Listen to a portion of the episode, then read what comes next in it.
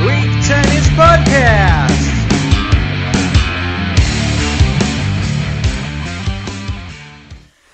Ε, Hello, hello, welcome to the Greek Tennis Podcast.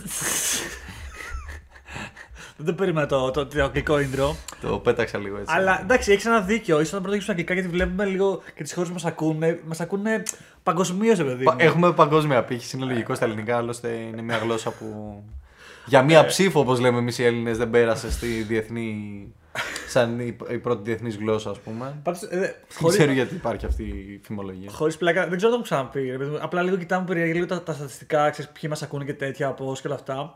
Ε, Οκ, δεν μας ακούνε εκατομμύρια, αλλά μας ακούνε έτσι. Ε, ξέρεις, μας ακούνε κάποιοι, ρε παιδί μου. Και βλέπουμε λίγο το χάρτη και είναι από πολλές χώρες στον κόσμο, όντως. Ναι, προφανώς είναι Έλληνες ε, της διασποράς. Ή εγώ έχω μια άλλη, έχω μια άλλη έτσι, ε, πώς λέγεται, φιλοσο... όχι φιλοσοφία. Πιστεύω, πιστεύω Ναι. ότι μας ακούει ο Τσιτσιπάς που τα κάνει το tour του. Ε, σε, σε, σε, σε κάθε χρόνο που πηγαίνει. Πολύ καλό. όταν κάνει jogging ρε παιδί μου, ακούγε, ακούγε λίγο tennis podcast. Χρειάζομαι λίγο tennis podcast, λίγο να μπω στη, στη γραμμή. Για να μπει σε μούτρε, μαλάκα. Έτσι. Ε, ναι, τέλος Για, να- πάντων. για να μπω in the zone βασικά, γιατί του αρέσει αυτή η έκφραση τελευταία, τη Είναι χρησιμοποιώ ζώο. πολύ. Ναι, ναι, ναι. Ε, Είδαμε είχε το τέτοιο τώρα, είχε τον ψυχολόγο μαζί του. στο- Ναι, ναι, στο- αυτά. στο- I was in the zone. Ε, ωραία, λοιπόν, ναι, ε, να πούμε, επειδή αρχίσαμε λίγο όπως να είναι, να πούμε ότι τώρα ζει ο ταινιστικός πλανήτης λίγο στο, στον κόσμο Αλκαράζ, έτσι. Τα έχεις Ναι, ναι. σαρώσει όλα. Το 19χρονο που είναι πριν από 2-3 μέρες. Ε, Ναι, ναι, πραγματικά τώρα, τώρα μόλις έγινε. Και θα, Δηλαδή, θα λες θυμίσω ότι παιδίλες. πέρσι, πέρσι στη Μαδρίτη είχε χάσει στο δεύτερο γύρο από τον Ναδάλ 6-2-6-1 και του είχαν ε, την τούρτα για τα 18 του χρόνια. Ναι, που Οπότε ήταν- φέτος στη Μαδρίτη αντιστοίχως ήταν ακριβώς οι ίδιες ημερομηνίες για να είναι στα 19. Και ε, πέρα από αυτό είδα ότι ε, είχαν, κάπου είχαν βάσει ότι πάλι τέτοια εποχή πριν από ένα χρόνο έπαιζε και σε challenger ε, events πολλά ο Αλκαράζ, έτσι. Δηλαδή είναι αστείο ότι έχει καταφέρει μέσα σε ένα χρόνο το παιδί. Σωστά. Και γενικά οι περισσότεροι παιδί μου από τους μικρούς όταν, ε, όταν βγαίνουν, όπως ο Σβέρεφ, ο Τσιπά, ο Μετβέντεφ, όλοι αυτοί όταν, όταν εμφανίστηκαν σε αυτές τις ηλικίες, γιατί όλοι αυτοί εκείνες τις ηλικίες εμφανίστηκαν, απλά κάνοντας πολύ λιγότερα πράγματα. Ε, Σωστά. ε, όλοι αυτοί παίζανε Challenger τη μία μέρα και την επόμενη βρεθήκαν να μπαίνουν βαθιά σε μεγάλα τουρνουά όπως ήταν ένα Grand Slam να φτάσουν quarter finals, να φτάσουν τελικό σε ένα χιλιάρι. Ναι, ναι. Ε, και, και τους είδαμε. Η μόνη διαφορά με τον Αλκαράθ είναι ότι αυτό που οι άλλοι κάνανε και τους είδαμε και λέγαμε Wow, ξέρω εγώ το next big thing, το, το κατέκτησε και κατέκτησε πολλά συνεχόμενα από τότε. Γι' αυτό μου αρέσει η ατάκα του Τζοκόβιτ που λέει Ο Αλκαράθ είναι το future του τέννη. Όπως άλλοι για τους άλλους μικρούς που τώρα είναι 24 Αλλά λέει ο συγκεκριμένο Αλκαράθ είναι και το present του τέννη. Αυτό ακριβώς. Γιατί τα σηκώνει. Τα σηκώνει ήδη. Ε, και έχει, έχει πολύ ενδιαφέρον αυτό. Δηλαδή βλέπεις που. Τώρα δεν ξέρω, ας τα πάρουμε από το τέλος τουλάχιστον για, αυτό- για, για τον Αλκαράς και μετά τα παίρνουμε από το τουρνουά που και, έχουμε ναι, θα αφήσει. τα πούμε όλα. Ναι, ναι. Ε, Ας μιλήσουμε για το φαινόμενο πρώτα. Ε, ναι, ρε παιδί μου. Δηλαδή, οκ, έχει σπάσει πολλά ρεκόρ ε, από άποψη που ξέρεις, ο νεότερος παίκτης που έκανε το τάδε πράγμα π.χ. Δηλαδή, ο νεότερος. Βασικά ήταν, είναι ο μοναδικός ε, που κέρδισε που back to back ε, ε, Ναδάλ και Τζόκοβιτ σε clay court τουρνουά, από ό,τι είδα. Επίσης, λένε νεότερος εδώ και 17 χρόνια που κερδίζει το νούμερο 1 του κόσμου, τον Τζόκοβιτ. Σωστά. Τώρα δεν ξέρω με, τη- με, και την άλλη νίκη που έκανε που κέρδισε Τζόκοβιτ, Ναδάλ και Σβέρεφ που δηλαδή κέρδισε top, top 5 Ε, σε, θα σου πω, σε τρεις κέρδισε- γύρου. μαλάκα, δεν Κέρδισε ξέρω τι- τρεις, ε, κέρδισε τρεις top 5 παίκτες στα 19 του και ο επόμενος από αυτόν είναι ο Τζόκοβιτ το 2007 στα 19 του και δύο μήνες. Που κέρδισε top. Που κέρδισε ε, στο ίδιο τουρνουά 3 top 5 παίκτες. Ναι, ναι.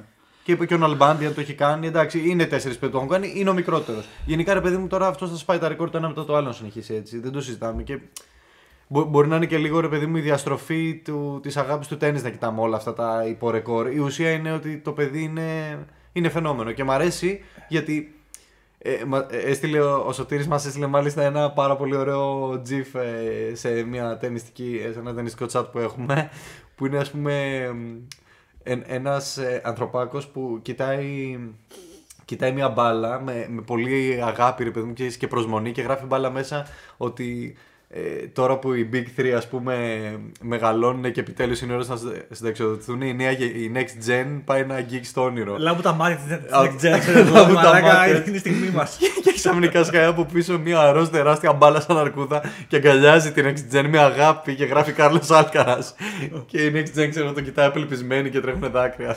Θεϊκό. Μα εγώ το ανέβασα χθες το βράδυ και στο τέτοιο, στο, στο podcast, πώς λέγεται. Το... Α, έχουμε Facebook και τέτοια τέλος πάντων. Ανέβασα εκεί πέρα στο story για να το δει το κοινό μας. να καταλάβει τι λέμε. Φαντάζομαι δεν θεωρείται κλοπή έτσι, που δεν είναι δικό μας το ανεβάσαμε. Ε, θεωρείται κλοπή. Ή και Απλά να είναι δεν θα το βρει κανείς στα ποτέ. τέτοια Οπότε μας. κάντε like, ε, ασχοληθείτε με το post. Ε, ναι, επίσης. Να πούμε ότι μας ακολουθείτε στο facebook, στο instagram. ε, Μας στέλνετε, έχουμε και mail πλέον. Το, έχω- ε, το Έχουμε- βάλα στο site μας. Δεν το θυμάμαι, δεν το θυμάμαι πώς ποιο είναι. Αλλά έχουμε και mail. Μπορείτε να το βρείτε στο facebook, κάπου υπάρχει. Ε, Ναι. Οτιδήποτε θέλετε από χορηγίε. Δεχόμαστε πάρα πολύ στην αλήθεια. Δεχόμαστε πάρα πολλές. Δεν ξέρω αν Οπότε- το email θα προλάβουμε πραγματικά να τα Ακριβώς. κοιτάξουμε. Αλλά τέλος πάντων, στείλτε στο email ό,τι ερωτήσεις έχετε, ό,τι θέλετε να μας πείτε για να απαντήσουμε στο Ακριβώς. επόμενο podcast. Ε, και με αυτό το μικρό έτσι, ε, διάλειμμα για Promotion. αυτό, αυτό promotion. Ε, να, να συνεχίσουμε να πούμε για Αλκαράς. Πρώτα απ' όλα να πούμε ότι είμαστε και πολύ κολόφαρα που πήγαμε και τον είδαμε και live. Ε, να τα πούμε τώρα. τα έχουμε κάνει λίγο χταρμά όλα, δεν πειράζει. Ναι, εντάξει, για Αλγάραθ μιλάμε τώρα σε αυτή τη φάση. Ε, πράγματι, πλέον ε, έχω, ε, το The Greek Tennis Podcast έχει την ε, θρασίτητα να λέει ότι έχει και προσωπικό φίλο τον Κάρλος Άλκαρα. Αγκαλιές, έτσι, Ε, ιστορίες. ούτε καν μια φωτογραφία βγάλαμε ούτε που έμαθα τα ονόματά μας. Ε, αλλά τη βγάλαμε τη φωτογραφιούλα μας, πήραμε τις υπογραφές μας έτσι να έχουμε μια μπαλίτσα ας πούμε, υπογεγραμμένη από Αλκαράθ που Ανεβαίνεις αξία έτσι μετά από το. η αλήθεια είναι ότι ήδη, ήδη από τότε που το κάναμε έχει κατακτήσει ένα 500 και ένα χιλιάρι. Οπότε, ε, όχι, βασικά το 500 το κατέκτησε ακριβώς που έρθει σε εμάς. Τη, τη Βαρκελόνη και μετά το χιλιάρι τώρα. Αλλά είναι ένα παιδί ρε φίλο που θα αποτελέσει το μέλλον του τέννη, να λέμε. Ισχύει. Και στην ουσία έχει έρθει για ένα φιλικό με τον Χούρκατς που το έχει. ε, ε, Βασικά. Βασικά νόμι- ήταν αγώνας επίδειξης Για στα ναι. πλαίσια του τουρνουά των κάτω, ε, του παγκόσμιου τουρνουά για κάτω των 12, των καλύτερων ταινιστών και ταινιστριών κάτω των 12 ετών, ε, που διεξήχθη στο Τατόι ε, για μία εβδομάδα τώρα μέσα στον, Α- ε, στον Απρίλιο. Ε, Το είχε διοργανώσει ο Παγδατής. Ήταν. ε, το είχε διοργανώσει ο Παγδατής όντως ε, και ήταν πάρα πολύ ωραία διοργάνωση. Ε, εμείς μείναμε πάρα πολύ ευχαριστημένοι και, Ισχύει. Και σε αυτά τα νέα ταλέντα μέσα συ- συγκαταλείπεται και ο Ραφαήλ Παγώνης, ο οποίος είναι Έλληνας και είναι στην ε, Ακαδημία του Μουράτογλου, αν δεν κάνω λάθος. Σωστά, τον έχει πάρει. Ο Ράφα. Κάτω και είναι- φτερούγες του. Έφτασε στους ημιτελικούς, ήταν ε, εντάξει εκεί έχασε αλλά γενικά έδειξε πολύ καλά δείγματα. Είχαμε τον ιδιαίτερο παίκτη που δεν θυμάμαι ποια τι καταγωγή είναι το παιδί. Που, ε, by the way, έχα- ε, ο, ο, ο Παγόνης έχασε από αυτόν. ε, στα- Από αυτόν έχασε. Ναι, ναι, ναι. Στα ημιτελικά ή δεν ξέρω στις 8. Όχι, ρε, εσύ, αφού αυτός νομίζω ημιτελικά έφτασε. Ποιος από τους δύο; Και ο άλλος ημιτελικά έφτασε, δεν νομίζω ότι πήγε τελικό. Νο, νομίζω ότι ε, έχα, τον απέκλεισε ένα γύρο πριν προχωρήσει. Είμαι, Οκ. είμαι σχετικά σίγουρος. Πάντως ε, είναι τέλος πάντων ο παίκτης που δεν έχει backhand. Ο παίκτης που παίζει και με, τα, με τις δύο πλευρές for, ε, forehand είναι αμφιδέξιος. Δηλαδή, ναι, στην ουσία αλλάζει χέρι κάθε φορά και βαράει, σαν, είναι σαν βαράει forehand με το, και με τα δύο χέρια, ας πούμε, κατά κάποιο τρόπο. Ακριβώς. Έτσι. Βέβαια, ένας φίλος μας που ε, ενδεχομένως να ακούει αυτή τη στιγμή το, το podcast ε, έχει άλλη άποψη. Ο Σέργιος, ο Παπαδόπουλος. Ε. Ο, ο μόνος Έλληνας παίκτης πλην του Τσιπά που έχει κερδίσει το Federer να πούμε στα 17 του. Θα τα λέμε αυτά. Στα 17 τους, γιατί ήταν συνομήλικοι και είναι ακόμα. Ε, ο Σέργιος έχει την άποψη ότι δεν προλαβαίνεις να αλλάξεις χέρι στο επαγγελματικό Μμμ. τέννις. Οπότε αυτό δεν θα το. Λέει ότι μάλλον δεν, δεν θα μπορεί να το κρατήσει. Ναι, είναι, είναι δύσκολο. Και το διάβασα και εγώ και σε σε απόψεις. Το δεξί του γενικότερες. forehand είναι το κανονικό του, είναι δεξί. δεξί... Ναι, λέ- για τώρα είναι μια Δεξιόχειρας. χαρά, ρε παιδί μου. Δηλαδή και όντως πηγαίνει μακριά στα τουρνουά, αλλά ε, είναι δύσκολο με, με τις ταχύτητες που παίζουν ξέρεις, Ναι. σε, σε μεγαλύτερα επίπεδα να μπορείς να κάνεις αυτή την αλλαγή συνέχεια, ρε παιδί μου, για να χτυπήσεις μπάλα. Που εγώ το, το ακούω αυτό. Αλλά είναι ωραίο να βλέπεις κάτι που είναι- δεν είναι τόσο συνηθισμένο στο τέννη, έτσι. Δεν ξέρω πώς του ήρθε αυτή η ιδέα να το κάνει αυτό το πράγμα. Ο πατέρας του λέει ότι το έκανε και δεν το έκανε για να γίνει αυτό. Δεν ήθελε να καταλήξει δηλαδή σε αυτό το. Τι ήθελε, σε αυτό το δηλαδή; σχήμα. Ήθελε απλά να έχει το παιδί όλες τις δυνατότητες να μπορεί να κάνει ό,τι θέλει. Οπότε ήθελε να, του, να, να τον μάθει έτσι ώστε να έχει και το αριστερό του χέρι τε, τεχνική. Άμα χρειαστεί. Για... Άμα χρειαστεί να γίνει αριστερόχειρας. Το ξέρεις, το Ναδάλ ξέρεις, στην αρχή Ναι, ναι. ξεκίνησε να είναι δεξιός. Ανάποδα. Οπότε φαντάζομαι και ο πατέρας του, ακούγοντας διάφορους coaches, θα σκέφτηκε ότι να, να έχει το παιδί όλες τις δυνατότητες μπροστά Ναι. του. Και μάλιστα σε μια συνέντευξη πρόσφατα αυτό είπε ότι ε, δεν, δεν είναι ότι ε, δεν θέλουμε τον backhand. Στην προπόνηση κάνει κανονικά backhand και slices και τα πάντα. Οκ. Απλά λέει στον αγώνα έχει πει σε αυτή τη φάση ότι εφαρμόζει αυτό το σύστημα. Ε, γενικά, ρε παιδί μου, να πούμε ότι όντως από εκεί σίγουρα στο μέλλον, σε- σε 10 χρόνια, μπορεί να έχουν βγει πολλά πρώτα ονόματα να είναι από αυτό το τουρνουά. Έτσι, γιατί ξέρεις, το τέννη στηρίζεται από πολύ μικρός. Δεν πα και δεν ξέρει να είσαι στα 15 και λες πάω να παίξω τέννη και θα γίνω νούμερο. Εκτός αν είσαι ο Γιάννη Ξίνερ. Τόσο μεγάλος ξεκίνησε. Πότε Πολύ μεγάλος. Ναι, γιατί έπαι- ε, έκανε, ήταν πρωταθλητής στο χειμερινό σκι. Στο, Δεν στο το ξέρω σκι. αυτό, φίλε. Ναι, Τι, δηλαδή σε τι στο ηλικία; σκι ήταν και δεν ξέρω, στα 15, το 16 του, το 17 του. Δηλαδή σε πολύ μεγάλη ηλικία. Wow. Εκείνος. Ε, εντάξει, αλλά ας πούμε ο κανόνας είναι ότι ξεκινάει στο 5-6 ρε παιδί μου για να χτιστείς πολύ λόγο. Ε, η αλήθεια είναι ότι ξεκινάνε από μικρή. Ναι. Γιατί και οι γονείς συνήθως είναι καυλωμένοι και τα βάζουν για, από μικρά στα, στο τέννη και κάπως έτσι πηγαίνει. Ε, Indeed. Ωραία, να πούμε, να το κλείσουμε ότι Λοιπόν. γε- γενικά εμέ, απλά θέλω να πω τελευταίο ότι όντως, παιδί μου, θα ξεκινήσει ο χρόνος. Αλλά όντως στο Tattoo Club ε, το, το κεντρικό γήπεδο, τουλάχιστον για Ελλάδα, εγώ δεν έχω ξαναδεί κάτι έτσι πιο, πιο ωραίο σε γήπεδο που θα μπορούσε π.χ. να γίνει μια καλή διοργάνωση. Π- που Θα μπορούσε να Ένα γίνει- 250 λες. Ναι, ρε, δηλαδή είχαμε πάει στο Davis Cup εδώ πέρα σε ένα, στο Ace Club, καμία σχέση προφανώς. Καμία Εκεί πέρα δεν σχέση. χτίζονταν μέσα ένα τόσο μεγάλο γήπεδο, ούτε τόσο ωραίο που να έχει από πίσω πράσινο λόφο, έτσι να είναι πολύ ευρωπαϊκό ας πούμε σαν Όχι, γήπεδο. και να πω την αλήθεια, το, το, το Ace Club δεν φάνηκε να έχει τις ε, υποδομές για, να, για, Ναι. για, τα- για, το, για, το, για την είσοδο κόσμου. Δηλαδή, αν θέλεις, πούμε, σε αυτό το να πετύχεις ένα 250 στην Ελλάδα, σημαίνει ότι θα, θα προσελκύσεις κόσμο για να το κάνεις, για να βγάλεις λεφτά για το τουρνουά και να συντηρείται. Σωστό, σωστό. Έχω την αίσθηση στο Ace ότι καταρχάς όλα τα γήπεδα δεν, δεν μπορούσες να, να, να βλέπεις, δεν, δεν μπορούσες να είσαι θεατή στα άλλα γήπεδα, μόνο στο κεντρικό. Και αυτό, Και ισχύει, αυτό έπρεπε να το ναι. κάνεις με εξέδρα και να χάσεις τα άλλα δύο. Ενώ ας πούμε στο, στο Τατόι δεν χάνεις. Ε, Καταρχάς χωράγε. Πόσοι είπαν ότι 10.000. Μπο- Δεν θυμάμαι, ας πω αλήθεια. Ένα τέτοιο νούμερο πάντως. Ε, Ε, κάτσε, είδα εν- κάπου. εννοείς η κερκίδα ολόκληρη. Όλοι, όλοι, όλοι, όλοι, όλοι που βλέπω, παρακολουθούσαν γύρω στους 10.000 κόσμο. Ε, μου φαίνεται λίγο μεγάλο νούμερο. Και εμένα μου φαίνεται θα μεγάλο, έλεγα αλλά αυτό πέντε, ξέρω διάβασα, εγώ. αυτό διάβασα. Μπο- μπορείς, α- αλλά και πάλι, δηλαδή και 5.000 να είναι πάλι too much για. Πάντως είναι ρε παιδί επίπεδο μου. στην Ελλάδα. Αυτό, αυτά τα νούμερα συντηρούν Ναι. ένα, ένα τέννη ε, τουρνουά. Και ίσως να ήταν και λίγο έτσι ξέρεις, warm-up για να δουν αν θα μπορεί να γίνει ένα 250 Ναι. λόγο στο μέλλον. Και είναι τόσο ωραία φτιαγμένο μέσα στο Τατόι που συμφωνώ μαζί σου. Ναι. Δηλαδή α- αυτό το τουρνουά θα ήταν παγκοσμίως ένα ωραίο στολίδι, ρε παιδί μου. Θα, θα... υπά- Υπάρχουν κάποια τουρνουά όπως είναι ας πούμε, το Μονακό. Ναι. Εντάξει, αυτό είναι από τα top.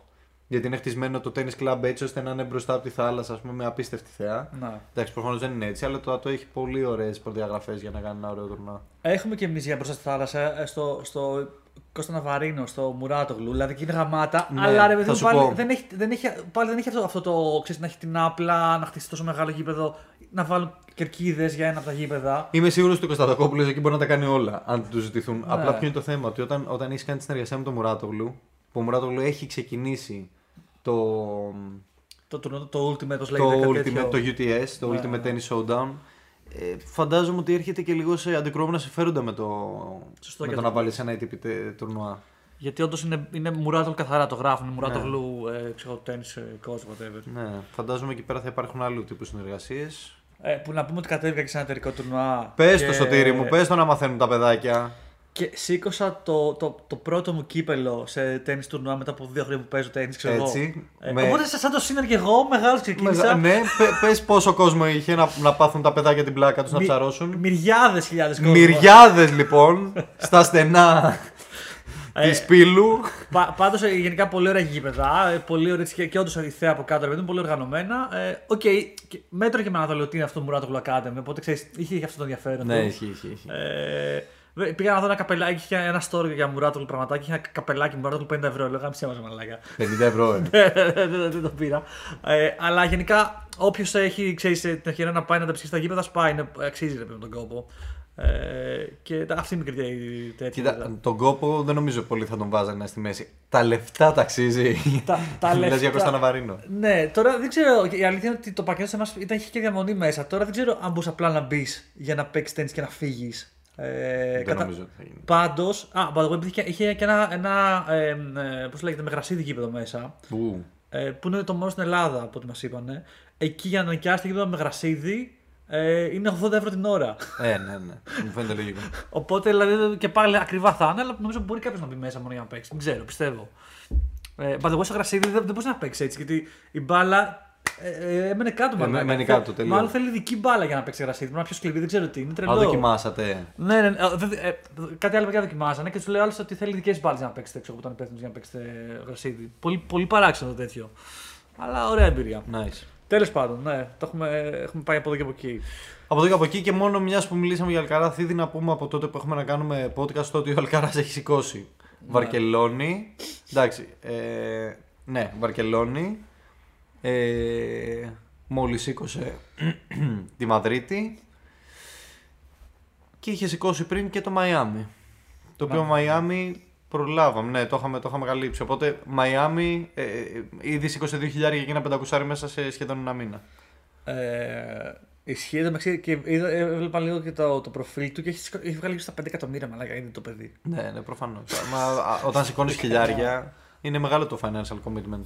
Ε, δηλαδή, για να το πούμε έτσι και λίγο σε σύγκριση, ότι Τσιπά στα 23 του πιστεύω ότι πολύ καλός παίχτης, τώρα κατάφερε να 22 χιλιάρια τουρνουά, έτσι. Το δεύτερο του χιλιάρι το σήκωσε τώρα αυτές τις μέρες στο Μονακό, στο Rolex Monte Carlo Masters, υπερασπιζόμενος τον τίτλο του από πέρσι.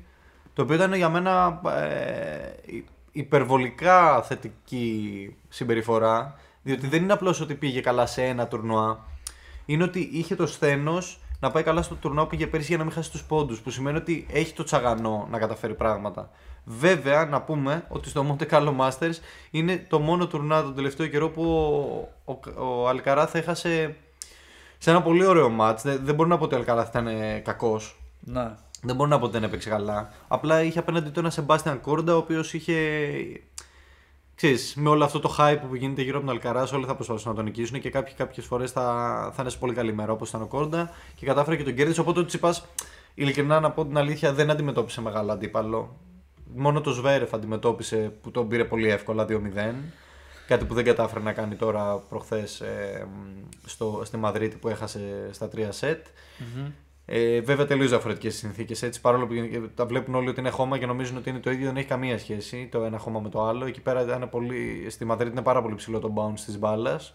Ναι, το λέει και ο ίδιος, το είπε και ο ίδιος ότι είναι τελείως διαφορετικά από το. Ναι, ναι, και είναι. Η Μαδρίτη είναι, είναι γνωστό ότι έχει πολύ ειδικά χαρακτηριστικά γιατί βρίσκεται σε υψηλό, ε, σε υψηλό υψόμετρο και έχει, η μπάλα κάνει πάρα πολύ bounce. Δηλαδή έχει λιγότερη τριβή στον αέρα. Αυτό μου κάνει flashback από πέρσι που το λέγαμε. Το... Ναι, ακριβώς. είναι, είναι απίστευτο γιατί βλέπεις δύο χιλιάρια το ένα back to back και μετά πάμε και στην Ιταλία. Και η Μαδρίτη που είναι ενδιάμεση δεν έχει καμία σχέση. Ενώ είναι χιλιάρια χώμα όλα. Ναι. Γι' αυτό βλέπεις συνήθως στη Μαδρίτη να το σηκώνουν άλλοι. Ο Σβέρευ πάλι, ενώ, ενώ στο Μόντε Κάλο δεν μπορούσε να πάει παραπάνω από τη Τσιπά. Φαινόταν. Στο Τσιπά είχε. Ισχύει. Είχε πατήσει φρένα, δεν μπορούσε να το, με τίποτα να τον αντιμετωπίσει. Ε, στη Μαδρίτη ε, το, το πήρε και άνετα θα σου πω. Δηλαδή δεν, δεν φάνηκε να δυσκολεύεται απέναντι στο Τσιπά. Εντάξει, βέβαια, όντως ήταν λίγο αυτό που λέγαμε ότι είχε, είχε πολύ μεγαλύτερο ποσοστό από το average του στα service. Δηλαδή δεν ήταν ο average Σβέρεφ. Ναι, ναι, ναι. Με, με τον Αλιαζίμ την προηγούμενη μέρα ακριβώς τα είχε πάει χάλια στο service. Χάλια. Δηλαδή απορώ πω κέρδισε μάλλον γιατί ο Αλιαζίμ δεν, είναι, δεν είναι, πλέον έχει, έχει πάλι Κλασικά... πάρει την κάτω βόλτα, ναι. ξανανεβαίνει κάποιες στιγμέ. Εδώ γενικά δηλαδή, πλέον έχουν αρχίσει και βγαίνουν και ποστά για τον κορυδεύουν τον Σβέρ για τα σερβίς του, παιδί μου. Τα στέλνει, θα στέλνει για όλη τη μάνα του. Ναι, ναι. Δεν πάνε κάμισα γήπεδο, ξέρω εγώ. Κάτι τέτοιο σε εμά. Τελείως fail. Αλλά οκ, okay, εντάξει. Ε. Κοίτα, έχει, έχει, πιστεύω ότι ο Σβέρεβ έχει χάσει τον εαυτό του σε αυτή τη φάση με όλα αυτά που γίνονται. Ε, δηλαδή, εντάξει, έχει από τη μία τα πειθαρχικά που τρέχουν γιατί. Ακόμα, γιατί, ναι. Ναι, τρέχουν ακόμα αυτά. Ναι. Ε, έχει αυτό που έκανε με τον με τον Umpire ε, στο Ακαπούλκο που βάραγε τη, την καρέκλα πούμε, και τον, τον διώξανε και του so, δείξανε και 8, και 8 εβδομάδες μπαν σε περίπτωση. Που, το...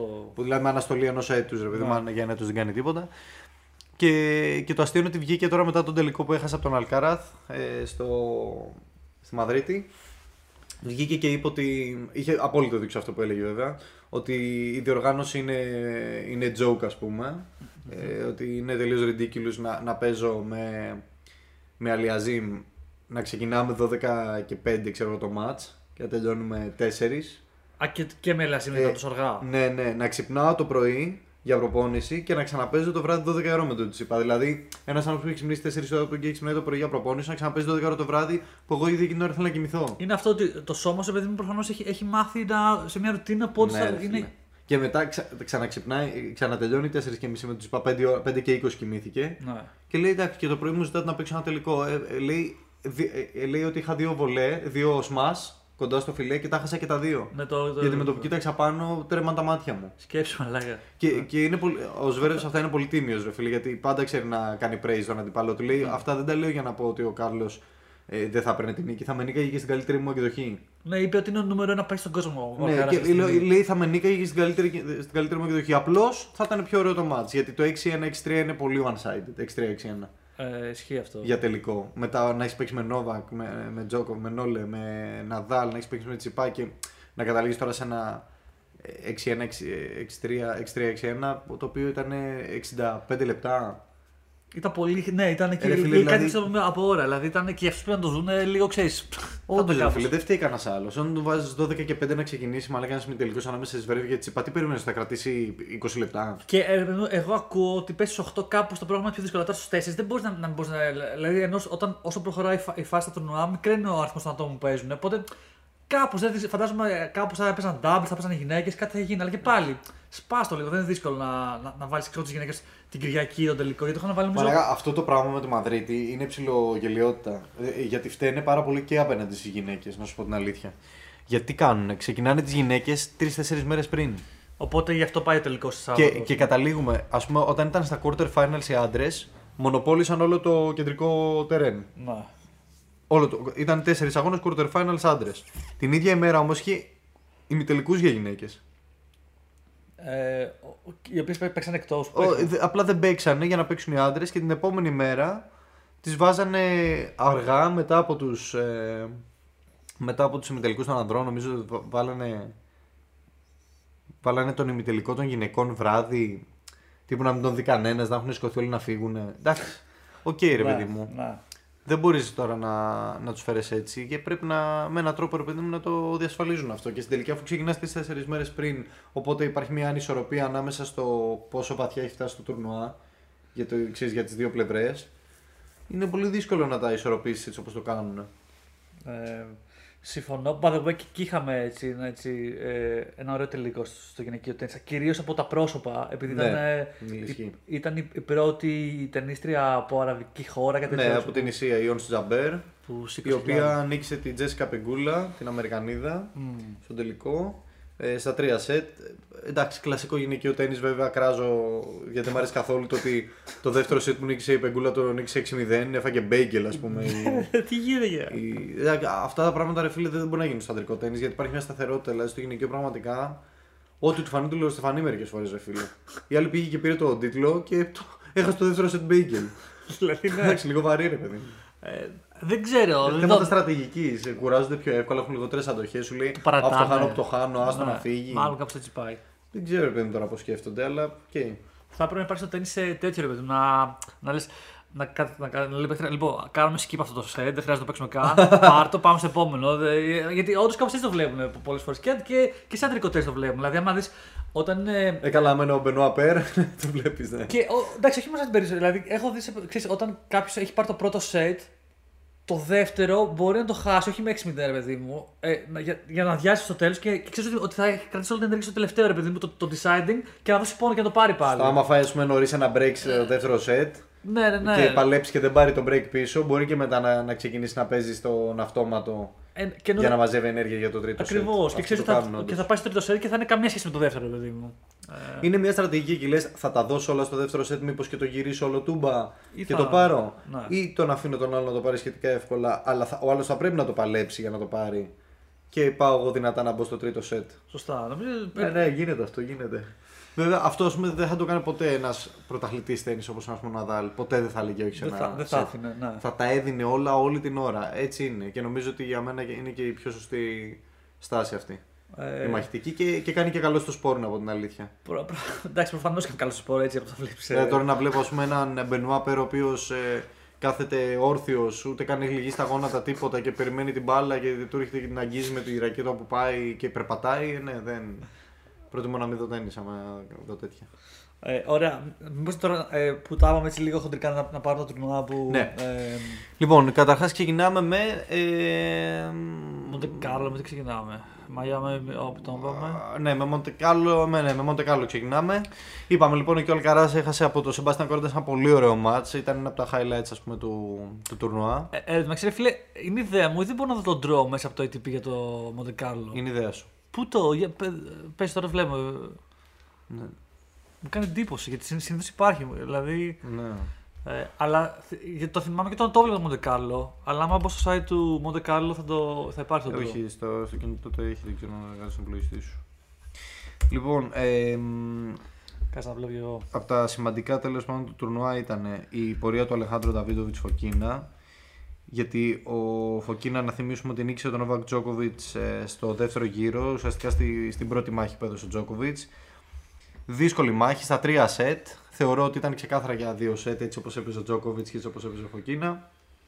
Αλλά κλασικός Τζόκοβιτς έχει τον τρόπο του, έχει την εμπειρία να ξέρει να κερδίζει και σετ χωρίς να είναι ο καλύτερος παίκτης.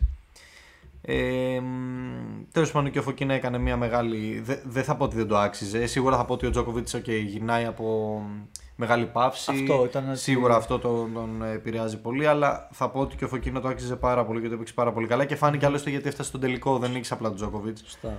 Νίκησε Γκοφάν μετά. Ε, νίκησε Taylor Fritz. Ε, πήρε, πήρε μεγάλες νίκες. Ε, μ, λοιπόν, πάμε τώρα να πούμε τα ωραία του Μοντεκάρλο. Νομίζω το πιο ωραίο μάτς του, του τουρνουά ε, και είμαι βέβαιος για αυτό που λέω ήταν Τσιτσιπάς με Σβάρτσμαν.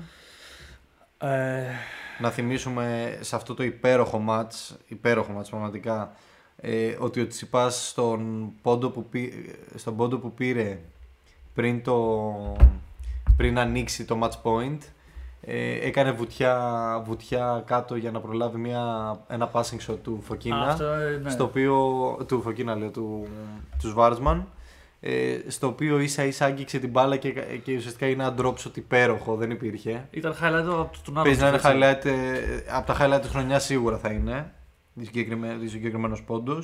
Και γενικά και ο Σβάρσμαν και η Τσιπάς έδωσαν πάρα πολλούς λόγους για να, α, για να, για, για να μείνει αυτό το τουρνουά μέχρι το τέλος, ε, το match μέχρι το τέλος του χρόνου. Θεωρώ ότι θα είναι από τα μάτς Μμμ. του έτους. Ξέρεις που στο τέλος το ATP φτιάχνει κάποια μάτς ας πούμε, που είναι του έτους. Θεωρώ ότι αυτό θα είναι από αυτά. Clay Quarters και οι δύο. Ήταν σε καλή μέρα και οι δύο. Παίζαν πάρα πολύ ωραία. Ε, τι να πω. Ματσάρα πραγματικά. Νόμιζα ότι ο Τσιπάς πολύ εύκολα μπορεί να το χάσει αυτό το μάτς. Πάρα πολύ εύκολα. Ε, μ, γιατί ο Σβάρσμαν έβαλε πολύ ψυχή μέσα, ειδικά στο δεύτερο σετ και στο τρίτο. Αλλά εκεί ανέβασε πάρα πολύ. Ειδικά στο τρίτο ανέβασε ο Τσιπάς πάρα πολύ τις μηχανές. Και κατάφερε στο τελευταίο. Ουσιαστικά το- ε, στο, στο νήμα, έτσι, στο 5-4 δηλαδή που σερβίρε ο Σβάρσμαν να του κάνει τον break. Και νομίζω ότι το Νουά που ρε παιδί μου άρχισαν να λένε και πιο πολύ ότι ο Τσιτσιπάς είναι πάλι ένα από τα φαβορή για να πάρει ξέρεις, ε, το Grand Slam ε, Του χώματος, ναι. του χώματος. Το Roland Garros. Ε, όλα αυτά. ε, ε, να πούμε επίσης ότι μέχρι τότε ο Αλκαράς δεν είχε εμφανιστεί στο χώμα να δείξει τις δυνάμει του. Ή σωστά έτσι, μετά ήταν της ε, ε, Βαρκελόνης στο το 500. Ναι, ναι. Γιατί θυμάμαι, το- είχα- είχαν ρωτήσει και τον Αλκαράς, ένας δημοσιογράφος, ποιο είναι το αγαπημένο σου, η αγαπημένη σου επιφάνεια. Δίστασε λίγο να πει, αλλά είπε σκληρή. Σκληρή είπε και ήταν, ήταν μόλις είχε σηκώσει το Μαϊάμι. Γι' αυτό Δηλαδή γέλα. είχε σηκώσει σκληρή επιφάνεια στο Μαϊάμι το χιλιάρι. Ναι. Σε αυτή την ηλικία που δεν είναι καθόλου εύκολο. Και μπαίνει στο χώμα και λένε: Κοίτα να δεις, σαν παίκτης έτσι όπως είναι, είναι για χώμα. Μμ. Δηλαδή έτσι όπως έτσι όπως βλέπεις τον τρόπο που παίζει, θυμίζει clay quarter. Ναι, Χωρίς ναι, να και- σημαίνει κάτι αυτό. Και μπήκε στο clay, ας πούμε, και έχασα από του Sebastian Κόρντα με τη μία. Και εκεί λες: Οκ, θα κάνει λίγο κοιλιά. Μμ. Αυτό που κάνουν όλοι τους. Ναι. Και ούτε και σε αυτό δεν μπορούσε να μας ακολουθήσει. Δηλαδή μετά ξεκίνησε. Πήγε Βαρκελόνη, Πάμε Βαρκελόνη βασικά. έτσι. Που, ε, φίλε, το πόσο εύκολα κάνει αυτά αυτά τα drops μαλάκα με, με τρελαίνει μαλάκα. Που κατουράει όλους ε, που παίζουν 10 χρόνια. Μα ξέρεις τι, ρε φίλε, όταν έχεις ένα τόσο δυνατό forehand και ένα τόσο δυνατό backhand και παίζεις τόσο επιθετικά, Ναι. ο άλλος μαθαίνει με σένα να παίζει τρία μέτρα πίσω από την baseline. Ακριβώς. Το θέμα είναι να καταφέρεις να κάνεις master τον το drop σου, να, να είναι τόσο consistent. Ξέρεις και να το Και, στέλνεις όπου και θες. είναι consistent, αλλά κυρίως αυτή τη στιγμή και που το ξέρουν ότι θα κάνει, γιατί όλοι αυτοί το ξέρουν ο Τζόκοβιτ. Τον, είχε- τον, τον είδε να παίζει άλλα 10 παιχνίδια στο χώμα. Ναι, Είμαι ναι, σίγουρο ναι. τον ξεπατήκωσε. Και πήγε να τον παίξει και φαινόταν ότι ο Τζόκοβιτ το περίμενε. Και πάλι δεν προλάβαινε. Ναι, και πάλι δηλαδή λίγο τζόγαρη σε κάποιες φάσεις ο Τζόκοβιτ. Λέει, Α, τώρα θα, να πάω μπροστά ή θα, μου, θα, και θα, θα, θα, μπούμε στο γήπεδο και θα μου κάνει πάλι κανένα. Ακριβώς. Ε. Δηλαδή, ο Τζόκοβιτ είχε στο μυαλό του συνέχεια να είναι κοντά στην baseline για να προλαβαίνει αυτά, αλλά απ' την άλλη καταλάβαινε όταν είμαι κοντά ότι κι άλλος δεν είναι χαζός. Βλέπει ότι ανεβαίνω, άμα Ναι. την τραβήξει δυνατά γιατί το έχει κι αυτό. ναι, ισχύει, ρε, εντάξει, δεν, δεν υπάρχει το παιδί. Ναι. Οπότε- Πάντως, ε, είναι, αυτό που λες πάντως ισχύει ότι πέρα από ότι είναι πάρα πολύ έξυπνη η στρατηγική του και το εφαρμόζει πολύ ωραία, ε, μαλάκα, είναι τόσο consistent στο drop shot. Ε, σε σημείο που λες, δεν γίνεται αυτό το πράγμα, ρε φίλε. Να το κάνει, που είναι, απ' τα- θα έλεγα τουλάχιστον έτσι από μέρα που παίζω λίγο από τις πιο δύσκολες ε, μπαλιές να κάνεις καλό drop shot. Δεν ξέρω αν συμφωνείς. Συμφωνώ, αλλά να σου πω την αλήθεια, επειδή εγώ κάνω παραπάνω από σένα, Ναι. ε, το έχω συνηθίσει περισσότερο και είναι, είναι σημαντικό μέσα κατά τη διάρκεια του αγώνα να έχεις κάνει drop shot για να βρεις τα επόμενα. Εντάξει, Εγώ αυτό βλέπω. Δηλαδή, άμα πας να Προφανώς. κάνεις ένα-δύο μέσα στο match, Προφανώς. όπως κάνει ο Τσιπά, ας πούμε, κάνει ελάχιστα drop shot, Ναι. σπάνε έβανε καλά. Ισχύει και το φάνηκε γιατί, στο για- Σουδάν. γιατί άμα κάνεις τώρα μόνο 2-3, ε, την ώρα που θα σου έρθει λογικό είναι. Έχεις χάσει την απόσταση, έχεις χάσει τη- το πόση δύναμη πρέπει να βάλεις. Λογικό είναι. Πρέπει να κάνεις 2-3 να σου έρθει λίγο το, η Και, έμπνευση. και να πούμε και πόσο σημαντικό είναι στο χώμα έτσι τα. Και αν θέλω να μιλήσουμε drop για shots. στρατηγική, καλό είναι όταν είσαι αρκετά μπροστά από τον άλλον, τότε να δοκιμάζεις τα drop shot. Ε, Ακριβώς γιατί να, να μην έχουν τίμημα για σένα το να τα χάσεις. Αλλά αντιθέτως να κερδίζεις σε, σε εμπειρία εκείνη την ώρα. Ωραία, οπότε να, για να πούμε για Βαρκελόνη ότι ο Τσιτσιπάς ε, ήρθε ρε παιδί μου σαν νικητής ε, του Μοντε Κάρλο. Έτσι. Ε, δεν έκανε άσχημη πορεία. Και να θυμίσουμε ότι πέρυσι είχε σηκώσει το Μοντεκάρλο και μετά στη Βαρκελόνη είχε φτάσει στον τελικό, όπου έπαιξε με τον Ναδάλ στον τελικό και μάλιστα στο match point του Τσιτσιπά ο, ο Ναδάλ είχε βρει φιλέ, αν το θυμάσαι. Που ήταν ένα από τα πιο ωραία μάτσε. από τα πιο ναι, ήταν, ήταν από τα top match της χρονιάς. Είχε, ήταν από τα 4-5 match της χρονιάς. Και τώρα ήθελε να ξαναφτάσει τελικό και να το σηκώσει αυτή τη φορά. Αλλά πιο Δυστυχώς βρήκε. βρήκε μπροστά του όμως τον μεγάλο Αλκαραθίτο, Καρλίτο Αλγαράδ. Καρλίτο Αλκαράθε ε, στους 8. Οπότε έχασε κάποιους βαθμούς εκεί πέρα, διότι έχασα από τον Γάλλο Αλκαράς ε, στα 3 σετ βέβαια. 6-4, 5-7, 6-2. Ε, που ε, γενικά είναι αυτό που λέγαμε ότι ε, εγώ ρε παιδί μου ξενέρωσα που δεν θα πάλι τον Τσιτσιπά με Αλκαράς τώρα στη Μαδρίτη. Ε, για, θέλω να δω πώς θα κάνει adapt το Τσιτσιπά στο παιχνίδι του πάνω στον Αλκαράς γιατί βλέπω ότι κάπως πάει να το, να το φέρει στα ίσα. Ναι, ναι, ναι. Δηλαδή αυτό το, αυτό το μάτι το συγκεκριμένο έδειξε ότι ο, ο Τσιπάς έχει κάνει ένα βήμα μπροστά στο να βρει λίγο τα πατήματά του με τον αλκαραθ Μμμ. Ε, Παρ' όλα αυτά, ρε φίλε, δεν ξέρω αυτό το παιδί παίζει, σε- παίζει σε άλλο επίπεδο τέννις, δεν ξέρω. Ε, εγώ που- θα, θα προσπαθήσω να συνεχίσω να βρίσκω Είχα δικαιολογίες. αντίληψη. Δηλαδή, εγώ βρίσκω δικαιολογίες ότι έπαιζε πάλι στην έδρα του Ισπανία. Ούτε Ε, καν. τα Πιο, η, η έδρα του Τσιπά είναι αυτή, όχι του. Εντάξει, είναι Ισπανός όχι του μαλάκας. Αλκαράς. Ναι, όμως, ρε φίλε, ο, ο Τσιπάς εκεί μέσα έχει κάνει πολύ καλές πορείες. Ναι. Όχι ο Αλκαράθ, ο Αλκαράθ τώρα ξεκίνησε. Ο Τσιπάς εκεί πέρα το ξέρει τα γήπεδα. Έχει εμπειρία στα γήπεδα αυτά. Εντάξει, ναι, Δεν ισχύει. είναι κανένα τριαντάρη, αλλά έχει εμπειρία στα γήπεδα αυτά. Έχει έφτασε πέρσι στον τελικό. Δηλαδή, Ισχύει μόνο από αυτό. τον Ναδάλ βρέθηκε να χάνει και μάλιστα στο τσάκ. Δηλαδή, τον θυμάμαι πέρσι πήγαινε να το πάρει σηκωτό. Ο Ναδάλ έκανε τρέλες για να καταφέρει να νικήσει τον Τσιπά. Εδώ πέρα δεν ήταν καμία σχέση με αυτό. Ο Αλκαράς τον νίκησε στα ίσα και πιστεύω ότι ο Τσιπά έχει φάει και λίγο. Το ξέρεις, ε, έχει, φάει, έχει φάει λίγο ψάρωμα Ναι. που έχει χάσει τρεις φορές συνεχόμενα. Μμ. Και για όσους είναι και πιο ε, ψαχτήρια στο τέννη, έχει χάσει τέσσερις φορές συγκεκριμένα τον Αλκαράθ γιατί έχει Στο χάσει και σε exhibition. ένα exhibition match που είχε κάνει ο ίδιος ο Τσιπάς που το έχει διοργανώσει. Και τον είχε φέρει εκεί πέρα και παίζανε δύο tie breaks. Ε, Ήταν στο Red Bull ε, με τη μουσική Έτσι, νομίζω. Στο Red Bull με μουσική που κάνανε γυμναστική δίπλα. No mercy ο Αλκαρά, δεν του χαρίζει No ποτέ. mercy, ακόμα και στο τελικό εκεί πέρα που φτάσανε οι δυο τους, σε δύο tie break, του πήρε και τα δύο tie break. Οπότε τον έχει νικήσει τέσσερι φορές. Και θα ήταν όντως πάρα, πάρα πολύ ενδιαφέρον να το δούμε σε αυτό το τελικό εδώ πέρα πώς θα κάνει adapt το Τσιπά. Είναι πολύ κρίμα. Πιστεύω ειλικρινά ότι για την εμφάνιση του Τσιπά φταίει πάρα πολύ και η ώρα. Γιατί αν του σκεφτείς Ναι, ο, συμφωνώ ο και εγώ. Σβέρεφ, Συμφωνώ. την πρώτη μέρα που έπαιξε 12 η ώρα ήταν με τον Αλιαζίν. Δηλαδή από εκεί πέρα που έπαιζε φυσιολογικά και το βιολογικό του ρολόι ήταν OK, μία μέρα ξεκίνησε 12 η ώρα και πήγε χάλια, έπαιζε χάλια. Απλά ο Αλιαζίν ήταν πάρα πολύ χάλια γιατί δεν μπορούσε να το, να το απεξέλθει. Ο Τσιτσιπάς η πρώτη μέρα που έπαιξε 12 ήταν ο Σβέρεφ. Οπότε πιστεύω αντίστοιχα ότι στο, στο Τσιτσιπά βρέθηκε η δύσκολη ώρα και μέρα. Ενώ ο Σβέρεφ ήταν η δεύτερη μέρα μπορεί να είχε λίγο Ο οργανισμός να πει ότι το Οργανισμός, ξανακάναμε ναι, φορά. ξέρω. Ακριβώς, ακριβώς χθες είχε την ίδια, το ίδιο πρόγραμμα, οπότε νομίζω ότι ήταν λίγο σε καλύτερη μοίρα. Να. Και ειλικρινά πιστεύω ότι ο, ο Τσιτσιπάς τον είχε το Σβέρεφ. Στην τελική τον είχε νικήσει τέσσερις φορές στο χώμα και δεν έχει χάσει καμία μέχρι τώρα. Ισχύει αυτό, ισχύει. Ε, Και το απέδειξε και στο προηγούμενο τουρνουά, ας πούμε, ότι τον είχε πολύ εύκολα. Εντάξει, οκ. Ήταν λίγο και οι ώρες περίεργες. Το έχασε, δεν είδαμε αυτό το τελικό που θέλαμε και έχουμε λόγο που το λέμε. Το ξέραμε από πριν και πράγματι έτσι έγινε και στον τελικό. Ο Αλκαράθ έσβησε το Σβέρευ από, το... α- από τη γη, από το σύμπαν. Δεν τον είδαμε ποτέ, σαν να έπαιζε μόνος του ήταν. ε, Τελικώ τώρα να παίζεις απέναντι σε top ε, 4 παίκτη στον αυτό, ρε κόσμο. φίλε, δηλαδή. τον νικάζει 6-3-6-1. Και να είναι το λογικό. να είναι αυτό που περιμένουμε, να, να, να, μας, να μην μας έκανε εντύπωση. Εγώ αναρωτιόμουν αν θα φάει και κανένα μπέγγελ να σου πω την αλήθεια πριν ξεκινήσει το Φω, μάτς. φω. Και στοιχηματικά το δίνω φαβορή έτσι τον, ε, τον Αλκαράζ. Ε, Προφανώς. Ε, προφανώς. νομίζω ήταν. Όταν είχε αρχίσει το, το τουρνουά ήταν νομίζω τον Ναδάλ πρώτος, δεν θυμάμαι τώρα ακριβώς. Ε, σίγουρα, σίγουρα, Να πούμε εντάξει. και για το μάτς με τον Ναδάλ έτσι. Τώρα εντάξει, επειδή έχει κάποια τα ντρός, γάμισε το, δεν δεν κοιτάμε εδώ πέρα για τέτοια. Αλλά και το match-up ε, Ναδάλ Αλκαράζ πώς σου φάνηκε στο, στη Μαδρίτη. Ε, σαν, ξέρεις, θυ- εκεί είχε, είχε τα ωραία του σημεία. Έχει, έχει ενδιαφέρον αυτό που λες γιατί στη Μαδρίτη ε, ήταν το ακριβώς ανάποδο από τη Τσιπάκη Αλκαράθ. Εδώ πέρα ο Αλκαράθ είχε να ξεπεράσει ε, ένα εμπόδιο που του είχε δημιουργηθεί και πολύ πολύ πρόσφατα. Είχε ξαναχάσει από τον Ναδάλ πολύ πρόσφατα. Ε, και ήταν πολύ ενδιαφέρον μάτς διότι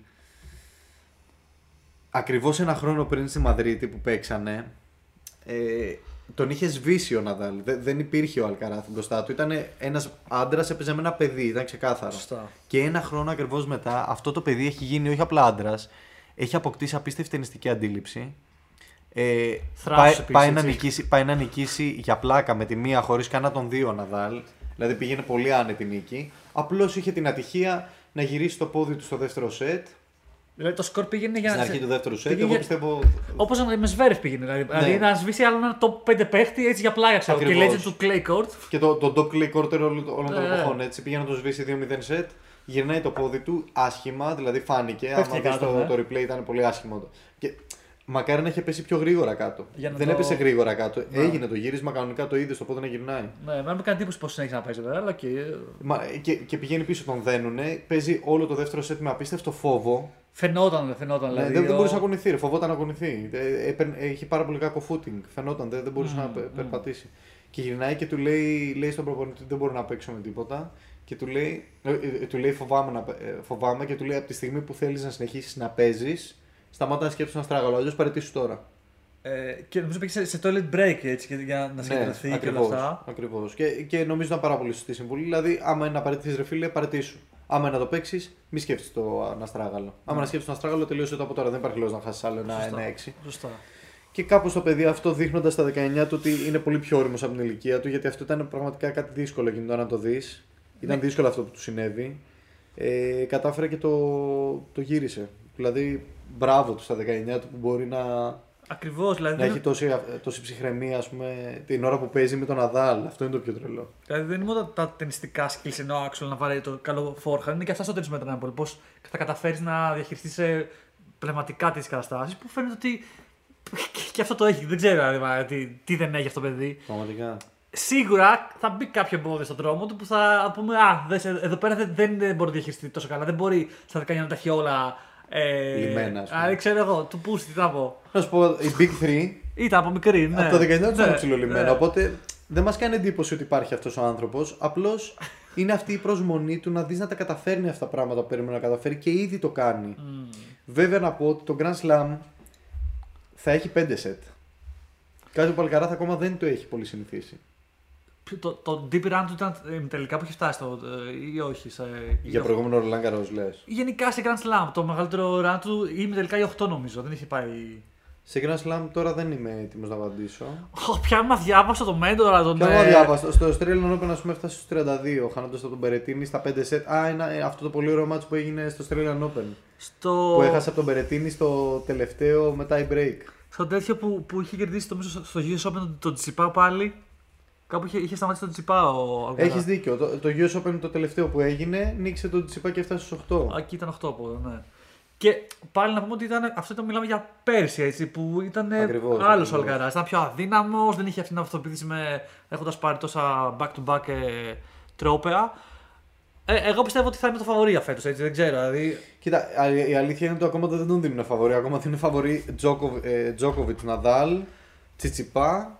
Νομίζω ότι ο Αλκαράθ. Α, όντως, ναι, ναι, ναι. ναι. Νομίζω ότι ο Αλκαράθ πλέον με την πορεία που έχει δείξει πραγματικά διεκδικεί μια γερή θέση στους ε, πιθανούς κατακτητές. ε, Ε, αναρωτιέμαι πραγματικά πέρα από Τζόκοβιτς, Ναδάλ, Αλκαράθ, Τσιτσιπά. Δεν ξέρω ποιος άλλος μπορεί να μπει στο μίξ. ε, Σβέρεφ. Πλάκα, πλάκα. Όχι, Σβέρεφ. δεν- Ούτε καν. που, ε, α, Ο Μετβέντεφ, by the way, θα παίξει Ρόλαν Garros. ενώ δεν- α, ενώ δεν Ενώ έχει κάνει δεν- κλέι Όχι, θα παίξει, άλλο, θα παίξει άλλο ένα στο χώμα. Ρώμη, πού θα παίξεις στο χώμα; Όχι, δεν θα παίξει, δεν θα παίξει τη Ρώμη. Θα παίξει ένα μικρό που υπάρχει ενδιάμεσα. Πότε ξεκινάει το. Και, το, και θα παίξει κατευθείαν μετά στο Roland Garros. Δηλαδή ουσιαστικά τίποτα. Θα έχει ελάχιστη εικόνα στο χώμα έτσι για να, για να πάρει κανένα πόντο πιστεύω και για να μην επανέλθει στο γρασίδι με τη μία. Ε, κάτσε, εδώ όμως έχουμε ένα ωραίο θέμα που λες τώρα για γρασίδι. Γιατί Α, στη είναι- Γενέβη είναι- θα παίξει. Στη Γενέβη στην Ελβετία. Πότε ξεκινάει το. τέλη Μαΐου ξεκινάει το Ε, Roland Garros; 22 Μαΐου ξεκινάει το Roland Garros. Oh, damn. Hot Ε, damn. Πλησιάζει, φίλε. By the way, ο, νομίζω ο Μετβέντεφ. Δεν το, αυτό το είπα καθόλου. Πώς θα παίξει. Για χόρτο, γιατί κάνει προετοιμασία, αφού δεν θα πάνε οι, οι Ρώσοι στο Wimbledon. Σωστό. Θεωρητικά, εκτός αν αλλάξει Πολύ κάτι. σωστό. Βέβαια στο Wimbledon λέει. Τώρα στα 500 στο Queen's Club, στο, στο Halle στη Γερμανία, σε αυτά τε- νομίζω θα παίξει. Ναι, αλλά θεωρητικά ξέρω παίζει αυτά για να κατέβει στο Wimbledon. Εντάξει, είναι και αυτά όμως κάποιοι πόντι. Γιατί Ε. να τα αφήσει. Πριν πάμε στο, στους Ρώσους, ε, θ- ήθελα να πω και για, για τον Ναδάλ. Γενικά πλέον, επειδή κάθε φορά που χάνει, αρχίζουμε πάλι και λέμε ότι α, έχασε λόγω τραυματισμού και τέτοια. Δηλαδή, ακόμα για τον Αλκαράς λέγανε ότι ξέρεις, τον πόνο. Ενώ Το ο, Αλκα, πόδι του. ο Αλκαράς ήταν αυτός που μέσα στο μάτι τραυματίστηκε. Πραγματικά. Λέγανε ρε μαλάκα ότι. ε, ε, ξέρεις, νομίζω πλέον ε, δεν μπορεί συνέχεια να λέει αυτή την δικαιολογία. Α λέω ότι απλά τι έχασε, ρε παιδί μου. Ρε, ξέρεις τι, απλά Και ας προχωράει. Είναι, είναι, είναι ωραίο, ξέρεις, είναι και λίγο το, το story ρε παιδί μου, ε, γιατί δεν υπήρχε νέο καλό story μετά τους Big 3. Ισχύει αυτό. Ε, Παρά α, τα 35 χρόνια τους δεν υπήρχε επόμενο, επόμενη ωραία ιστορία και είναι η πρώτη του Αλκαράθ τώρα και θα δεις ότι με τη νέα ιστορία του Αλκαράθ θα αρχίσει να, να πέφτει αυτό που λες, αυτό το, η- η- ο άκρατος θαυμασμός των Big 3. Ό,τι και να κάνουν θεϊκό, ό,τι και να κάνουν ε, είναι εξωπραγματικό κτλ. Εξωγήινος. Ε, πλέον ε, έχουμε μια νέα ιστορία να ακολουθήσουμε. Ε, by by the way, από ό,τι είδα, δεν θα κατέβει στη, στη Ρώμη Αλκαράς. Κάτι λόγω. Δεν θα κατέβει, δεν θα κατέβει. Ε, φαντάζομαι λόγω του ποδιού για να, για να αναρρώσει και ούτως ή άλλως νομίζω είναι καλό να, να ηρεμήσει λιγάκι μετά από τόσες επιτυχίες για να πάει για Ρολάν Καρός δυνατά να μπει βαθιά. Είναι αυτό βασικά ότι του λένε.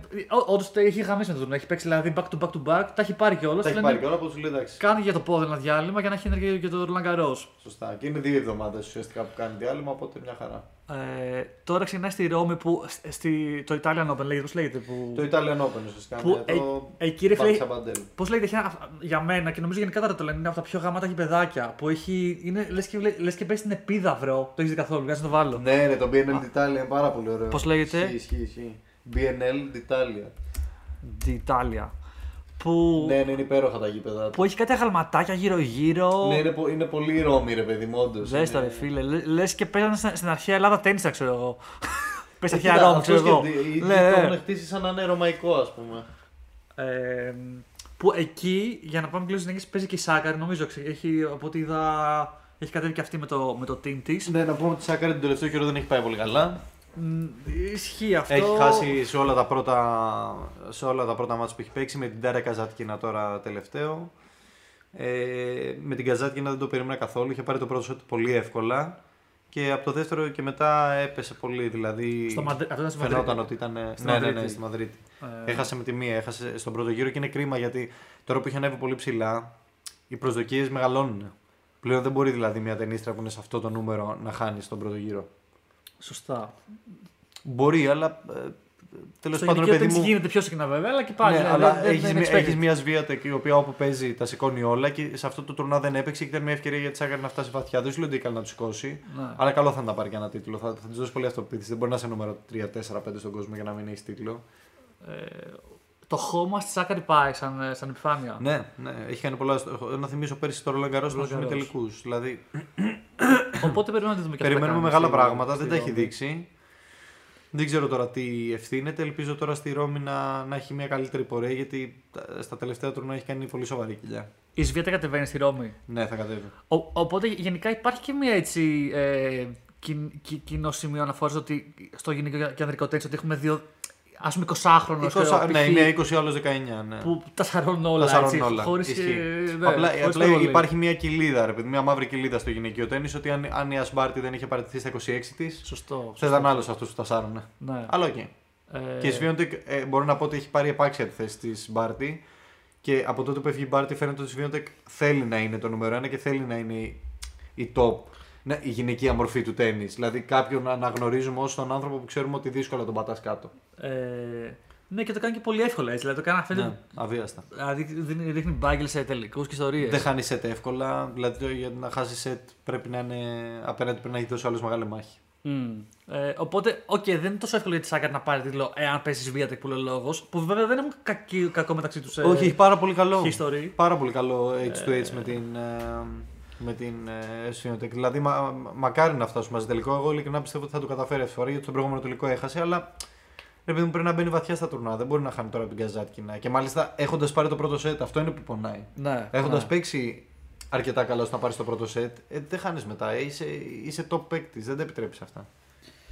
Και χωρίς να κάνει κάποιος από τους δύο κάτι ιδιαίτερο. Δηλαδή δεν είναι ότι η Καζάτκινα ξαφνικά έπαιζε lights out tennis, ας πούμε, που δεν έπαιζε πριν. Ναι. Έπαιζε το tennis και άλλο το tennis. Δεν, δεν, δεν άλλαξε κάτι ιδιαίτερα. Επειδή το είδα το match και με στεναχώρησε λίγο αυτή, αυτή η ήττα. Δεν την περίμενα. Ε, εντάξει, ε, υπάρχουν ακόμα τουρνουά και εν ώψη του Roland Garros, οπότε ελπίζουμε να ξανανεύει η Σάκαρη. Δεν λέμε ότι είναι τόσο εύκολο να συνέχεια να παίζει σε top επίπεδο. Ναι, εννοείται. Απλά πρέπει να αρχίσει να παίρνει τίτλους. Αντί για να κάνει βαθιά μόνο. Να φτάνει βαθιά στο τουρνά, πρέπει να αρχίσει να παίρνει τίτλους. Είναι, είναι Για- το next big thing για την Σάκαρη και νομίζω ότι μπορεί να το καταφέρει. Αν κάτι πάντως βλέπω στη Σάκαρη που το βλέπω θα μπορούσα να την παρομοιάσω με παίκτη του αντρικού τέννη, θα την παρομοιάζα με το Ρούμπλεφ. Ναι, είναι κλασικό αυτό που λένε, ότι δεν έχει το. το Δεν έχουν στα- το mentality του, του, Να πάρουν το κύπελα. του, του νικητή απέναντι σε δυνατούς παίκτες. Βέβαια, ο Ρούμπλεφ έχει πάρει αρκετά κύπελα. Έχει πάρει πολλά πεντακοσάρια. Αλλά χιλιάδες- δεν έχει νικήσει για να πάρει τα 500 για Σβέρευ, Μετβέντεφ, Mm. Τσιτσιπά. Πολύ σπάνια τους νικάει. Ναι. Δηλαδή, βλέπεις ότι με τους μεγάλους παίκτες έχει θέμα. Ε, και οι δυο τους ε, συναισθηματικά στο γήπεδο δεν μπορεί να ελέγξει τον εαυτό τους πολύ. Ισχύει αυτό. Είναι πάρα πολύ έντονοι. Σε κάθε πόντο είναι λες και είναι το match point.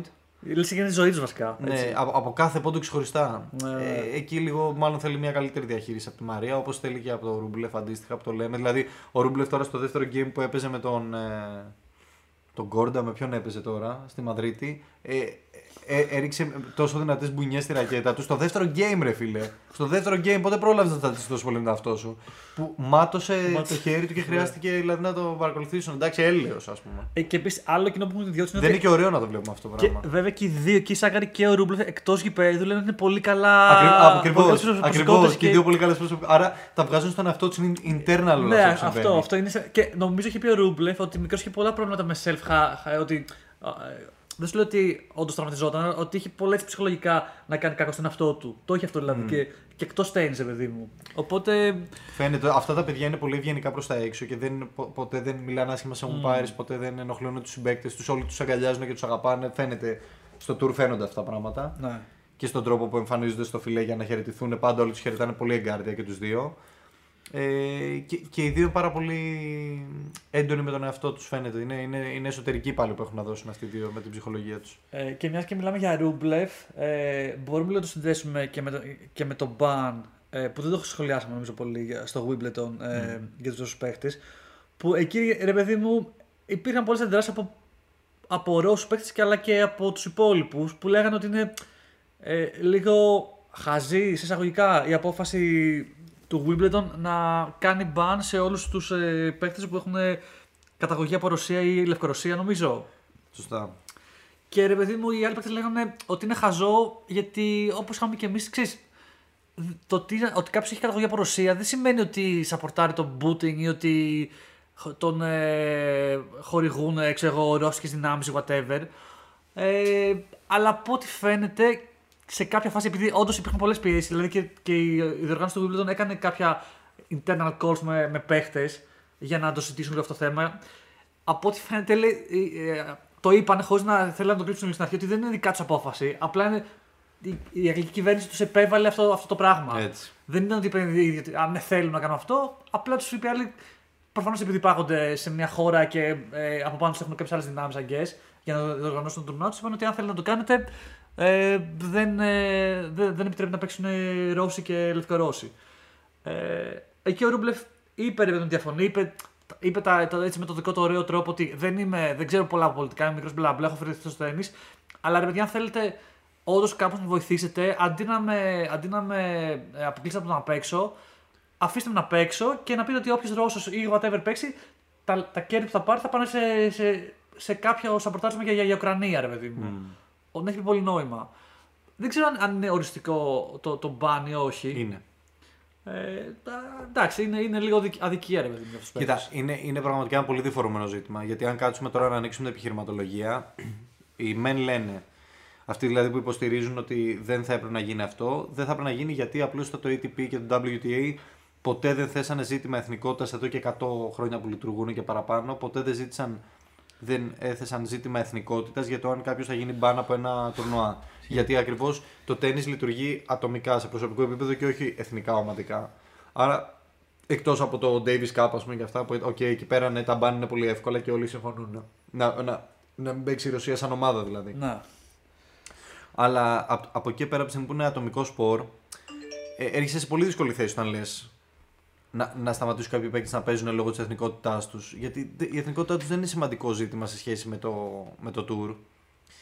Από την άλλη πλευρά, εμ, το επιχείρημα ποιο είναι το, της Βρετανίας ότι αν βγει ε, ο ένας παίκτης που εντάξει από ό,τι καταλαβαίνω για το Medvedev μιλάνε προφανώς άμα κερδίσει το Wimbledon ε, θα κάνει πολύ, θα δώσει μια ψυχική ανάταση στους Ρώσους και ο Πούτιν αυτό θα το εκμεταλλευτεί με τέτοιο τρόπο ώστε να να, να, Να δείξει ότι πατήσαμε τους... ε, Ακριβώς, δηλαδή να, να δώσει, να, να δώσει τα κατάλληλα ψυχικά ας πούμε, αποθέματα στο, στο ρωσικό στρατό ας πούμε, για να συνεχίσει. Θα, είναι, θα, θα μπορεί να το προπαγανδίσει εύκολα πάνω σε αυτό ο Πούτιν και το πιστεύω. Ναι. Αλλά το ότι θα προπα... Δηλαδή και σου λέω ότι από τη στιγμή που αντιμετωπίζουμε ένα όλον που είναι η Ρωσία, η, η εθνικότητα, ε, δεν μπορούμε να τα ρίχνουμε στην κυβέρνησή της γιατί τότε ο καθένας μας ε, υποκρίνεται ότι δεν συμμετέχει στις επιλογές τις κυβερνητικές. Όμως είμαστε κάτω από μια κυβέρνηση και είμαστε πολίτες αυτής της κυβέρνησης. Άρα, από τη στιγμή που θες να είσαι Ρώσος, είσαι κάτω από μια συγκεκριμένη κυβέρνηση. Αν δεν ήθελες να είσαι Ρώσος, να ε, απαρνηθείς την υπηκότητά σου, σου λέει. Από τη στιγμή που δεν το κάνεις, σημαίνει ότι είσαι κάτω από μια κυβέρνηση και αυτοί σε εκπροσωπούν. Ε, Α, α- αυτή είναι μια λογική που έχει επικρατήσει στη Βρετανία και στο, στο Wimbledon για να περάσει αυτό το, το συγκεκριμένο, η συγκεκριμένη απόφαση. Προσωπικά είμαι ξεκάθαρα ούτε καν στο 51-49, είμαι πολύ παραπάνω στο να μην γίνει. Ε, θεωρώ ότι ε, ό,τι και να κάνει ο Πούτιν, ακόμα και να προπαγανδίσει πάνω σε αυτό, είναι πρόβλημά του. Πρόβλημά του και, όπως, και, και το αστείο είναι ότι η προπαγάνδα θα πάει σε αυτό το λαό που περιγράφουν αυτοί που επιχειρηματολογούν με αυτόν τον τρόπο. Η προπαγάνδα αυτή απευθύνεται σε αυτό το λαό μέσα στον οποίο είναι και ο Ρούμπλεφ. Άρα δηλαδή δεν τον αφήνεις το Ρούμπλεφ να πάει κάπου για να μην προπαγανδίσει ο άλλος σε αυτό το λαό που είναι μέσα και ο Ρούμπλεφ. Άρα πιστεύεις ότι ο Ρούμπλεφ μπορεί να είναι προπαγανδισμένος. Ε, Άρα πώς πώς τον αντιμετωπίζεις σαν να είναι κάποιος που γνωρίζει πολύ καλά τι κάνει όταν στηρίζει την κυβέρνησή του, που δεν τη στηρίζει by the way ο Ρούμπλεφ γιατί έχει γράψει no war please Σωστά. σε προηγούμενο τουρνουά. Και, και επίσης, δηλαδή, άποψή μου είναι ότι η προπαγάνδα θα γίνει έτσι αλλιώς. Δηλαδή, και, και το ότι θα αποκλείσουν τους Ρώσους από αυτό το τουρνουά θα πάλι οπότε μπορεί να το χρησιμοποιήσει να πει: Δείτε η κακή Δύση που ξέρεις, ε, έχει πετάξει εκτός τη Ρωσία. Πάρα πολύ σωστά το Δηλαδή, λες. ξέρεις, δεν, ε, δεν Συμμαχούν βγάζει- με την Αμερική εναντίον μας ενώ είναι Ευρώπη και πρέπει να είναι μαζί μας. Ναι, Ναι, ναι, Χίλια ναι. πράγματα θα πει για να προπαγανδίσει. Ή, ή, Χαίρομαι το, πολύ. ή το άλλο φίλε το που όντως και αυτό θα γίνει τότε με μια λογική όταν ξέρω εγώ, η Αμερική είχε, πήγαινε και έκανε πολέμους στη, στη Μέση Ανατολή. Πάλι θα μπορούσα να, να, να λέει στο γλύπτο να α- α- αποκλίνουμε τους Αμερικάνους από το τουρνουά μας. Ξέρω εγώ, επειδή. Ναι, ρε φίλε, είναι ξέρεις, τεράστιο λάθος. Δηλαδή, ας πούμε, το WTA έκανε κάτι, ρε φίλε, απέναντι στη, Ρο- στην Κίνα. Βγήκε η Κίνα, ρε φίλε, και η Peng Shuai βγήκε εκεί είπε ότι ε, με εκμεταλλεύτηκε σεξουαλικά, ας πούμε, ένας ανώτερος αξιωματούχος στην Κίνα. Την κλείσανε, δεν την βρήκαμε πουθενά, ακόμα δεν την έχουμε δει. Σωστά. Και ο, το WTA ε, σε βάρος με ζημιά εκατομμυρίων βγήκε εκεί που εγώ δεν ξαναπηγαίνω στην Κίνα για τουρνουά. Όχι, δεν έχω Κινέζους παίκτες. Αυτό ακριβώς. Δεν πάω στην Κίνα για τουρνουά. Το ίδιο πράγμα που έκανε και ATP και WTA με το που ξεκίνησε ο πόλεμος. Είπανε αναστέλουμε όλα τα πρωταθλήματα στη Ρωσία. Αυτό έχει λογική. Ή υπήρχε, άμα γινόταν, Φυσικά και έχει. αν υπήρχε Grand Slam που γινόταν στη Ρωσία, εκεί να ακούσαμε να μην γίνει το Grand Slam, ξέρω εγώ, που Ναι. λέμε τώρα. Και Ή- για πες μου τώρα η Βρετανία, ας πούμε, με την εξυπνάδα που έχουν. Όταν είναι ένα, ένα τέννη τουρνουά ρωσικών συμφερόντων και είναι στη Γερμανία. Δεν είναι πιο σημαντικό εκείνο να γίνει παύση. Ε, σωστά. Και είναι ρωσικών συμφερόντων. Δηλαδή αυτός που θα βγάλει χρήματα από αυτό είναι Ρώσος. Άρα θα, εκεί πέρα στηρίζεται εμπράκτος η ρωσική κυβέρνηση. Όχι με τα λόγια και κοιτάξτε δείξω Μεντβέντεφ τι καλοί που είμαστε. Μιλάμε για χρήμα. Σε ποιο τουρνουά. Σε αναφέρεσαι; κάποια τουρνουά υπάρχουν. Υπάρχουν- Λέει ότι από υπάρχουν πίσω- αρκετά ρωσικά συμφέροντα. Οκ. Ναι, εκεί προφανώς είναι πιο. Δεν είναι πιο σημαντικό εκεί, αλλά δεν βλέπω κανέναν να ασχολείται με αυτό. Βλέπω να ασχολούνται με τα sports in politics. Είναι αυτό και το, το εύκολο εικόνα που θα, πώς θα βγει προς τα έξω. Ακριβώς, Ε. ακριβώς. Να περάσουμε μήνυμα, ας πούμε, ότι εμείς είμαστε κατά του πολέμου. Ακούγεται ωραίο, αλλά μην το κάνεις σε βάρος απλά δύο-τριών ας πούμε, individuals και χαλώντας κιόλας την εικόνα του σπορ και θα είναι, πίστεψε με, θα είναι μια μαύρη κοιλίδα για το σπορ αυτό που γίνεται από το Wimbledon τώρα. Γιατί στα χρόνια ξέρεις, έχει μια διαχρονικότητα το τέννη. Αυτή Ναι. είναι μία από τις ομορφιές του. Ότι δεν αλλάζουν ε, οι ομοσπονδίες και οι σύλλογοι και τα τουρνουά καθημερινά. Και όπως βλέπεις, ας πούμε, στο ποδόσφαιρο που λένε UCL, Τσουλού, τέτοιο, αυτό, αλλάζουμε. Δεν αλλάζει τίποτα στο τέννη και αυτό είναι μία από τις ομορφιές του. Ναι. Ε, Και, και όντας ένα βασιλικό άθλημα, ακριβώς γιατί κάποια πράγματα τα διατηρεί έτσι, αυτή είναι και η ομορφιά του στο διαχρονικό του. Και επίσης λες ότι είναι open, γιατί πραγματικά λες ότι είναι open τουρνουά. ναι, ρε, τώρα δηλαδή. αφήνει μια μαύρη κοιλίδα, ας πούμε. Θυμάμαι ακόμα και στον κορονοϊό ότι ήταν πολύ στενάχωρο ότι δεν μπορούσαν να γίνουν κάποια τουρνουά γιατί ήταν η πρώτη φορά μετά από 100 χρόνια που δεν μπορούσαν να γίνουν. Ναι, ναι, ναι. ναι. Και λέει σε φίλε, ναι, όμως δεν μπορεί να γίνει κάτι γι' αυτό. Είναι θέμα υγείας και είναι απολύτως κατανοητό. Όχι όμως τώρα από θέμα ανθρώπινης επιλογής. ναι. Είναι κρίμα και άδικο για αυτά, παιδιά. Και κάπου λέγανε κάτι ότι. Ε, υποτίθεται υπήρχε και μια κίνηση ότι λίγο ίσω παίχτες από τις υπόλοιπες χώρες μποϊκοτάρουν τον Grand Slam. Αλλά και αυτό δύσκολο μου φαίνεται τώρα. Πολύ δύσκολο μου φαίνεται και Ή εμένα. πολλά λεφτά. Έχουν βγει, πολύ έχουν βγει πόντι. πάρα πολύ. Έχουν βγει πάρα πολύ και το υποστηρίζουν. Ε, υποστηρίζουν τους Ρώσους παίκτες. Έχουν βγει πάρα πολύ και τους υποστηρίζουν, αλλά δεν νομίζω ότι κανείς θα φτάσει σε σημείο να μην παίξει. Ναι, γιατί. Α, έστω, Είναι και ένα σλάμ. ναι, και πες και 20 παίχτε να παίξουν, σίγουρα κάποιοι άλλοι θα το εκμεταλλευτούν αυτό από πιο κάτω και θα πούνε Όχι, εμείς θα παίξουμε για να. αφού τώρα λείπουν αυτοί, ας πάμε, πα- πα- πάμε ξαναπάμε τους Αυτό. πόντους αυτό, νίκης αυτό. τέτοια. Εμένα τι με νοιάζει. Ε, αλλά εντάξει, αυτά είναι τα, τα πολιτικά που γίνονται στο τέννη. Ε, α, θα δούμε πώς Πάντω, θα πάει. ATP μέχρι και τότε. WTA έχουν βγάλει ήδη κοινή ανακοίνωση που λένε ότι διαφωνούμε κάθετα με την απόφαση Wimbledon και θα προχωρήσουμε σε ενέργειες. Δεν ξέρουμε ακόμα τι ενέργειες θα είναι αυτές. Ε, ναι, αυτό να το, να το ξεκαθαρίσουμε ότι το ATP δεν, δεν, ε, δεν έχει τα Grand Slams. Τα Grand Slams είναι διαφορετικές Έτσι. διοργανώσεις. Γι' αυτό και δεν τα δείχνει κιόλας στο, στο, ξέρεις, στο tour τους που κάνουν. Βέβαια έχουν μεταξύ τους μια σύμβαση, στην οποία σύμβαση Για- αναφέρεται ότι δεν μπορεί κανένας παίκτης να αποκλειστεί βάσει εθνικότητας. Δηλαδή έχουν παραβιάσει τη μεταξύ τους σύμβαση. Σωστά γιατί συνδέονται και, και, με- και βαθμολογικά τα, τα, τα, δηλαδή θα- μετράνε στο tour τα, τα Grand Slams Ακριβώς. σαν, σαν πόντους. Ε, Οκ, εγώ δεν ξέρω αν έχει τελειώσει γιατί δεν έχω δει κάποιον να πούνε οριστικά. Αλλά αν το λύσει, μάλλον θα γίνει. Να πούνε ότι οριστικά τέλος και γεια όχι, σας. όχι, έχει γίνει επίσημη ανακοίνωση. Ναι. Υπάρχει επίσημη ανακοίνωση από το Wimbledon ότι δεν θα αγωνιστούν φέτος παίκτες από Ρωσία και Λευκορωσία. Και ε, ρε παιδί μου, εγώ αυτό που παρατηρώ είναι ότι όντως προφανώς δεν, δεν έχουν επιλογή ε, ε, η, η διοργάνωση. Οπότε αν, αν αλλάξει κάτι θα αλλάξει από, από, από επίπεδο κυβέρνησης και Μπόρις Τζόνσον. Να πούνε ότι ξέρεις τι, για χίψη λόγους ε, ε, ακούσαμε τη λέτε και το αφήνουμε να γίνει. Ναι, βέβαια στη Βρετανία δεν συνηθίζονται να παίρνονται πίσω αποφάσεις, το ξέρουν πάρα πολύ καλά. Εδώ το Brexit, να πούμε, θε- ήθελε η μισή Βρετανία να το πάρει πίσω Να. και επειδή είχε αποφασιστεί δεν, δεν, δεν, δεν κάνα πίσω τελικά. Ναι. Τους πήρε κάποιο χρόνο, αλλά δεν κάνα πίσω. Ή επίσης θα αλλάξει, αν είχε αλλάξει κάτι με τον πόλεμο, αλλά ο πόλεμος φαίνεται ότι υπάρχει εκεί πέρα και δεν ξέρω πότε θα σταματήσει. Ε, δηλαδή, ξέρεις, ναι, και να δούμε τώρα 9 Μαΐου, έτσι. ε, 9 Μαΐου λένε ότι μπορεί να ανακοινωθούν σήμερα δηλαδή, που είναι η, η ημέρα που γιορτάζεται στη Ρωσία, η, η, η, η ημέρα ξέρω, που κατακτήσαν τους Ναζί, μμμ. κερδίσαν τους Ναζί, ότι είναι η μέρα που θα ανακοίνωνε ο Πούτιν ας πούμε, ότι έχουμε τρίτο παγκόσμιο πόλεμο. Ας πούμε. Όντως. Ναι, υπάρχει μια τέτοια φημολογία.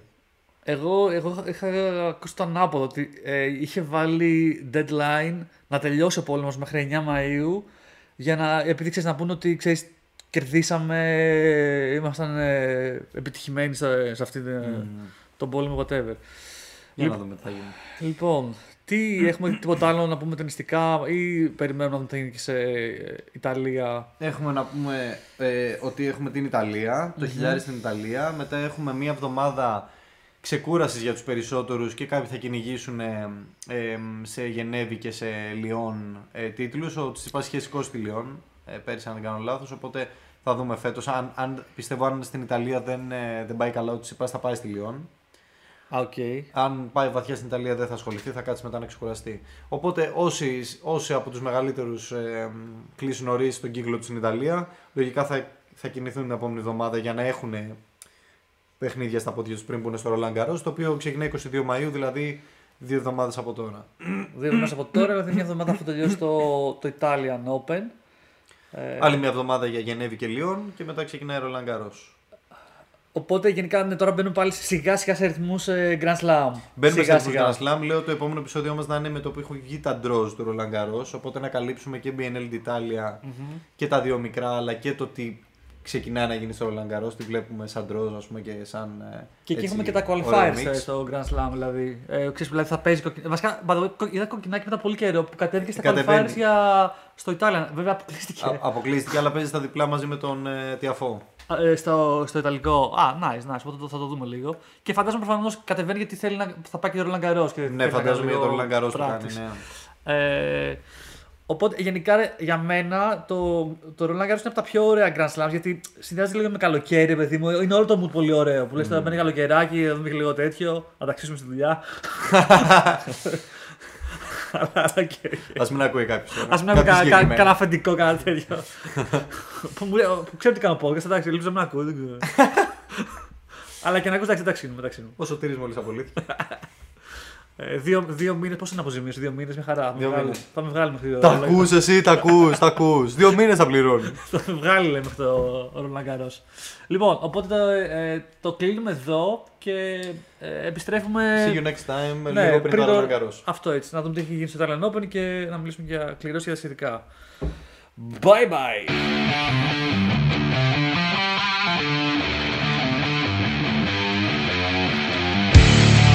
are listening to the Greek Tennis Podcast.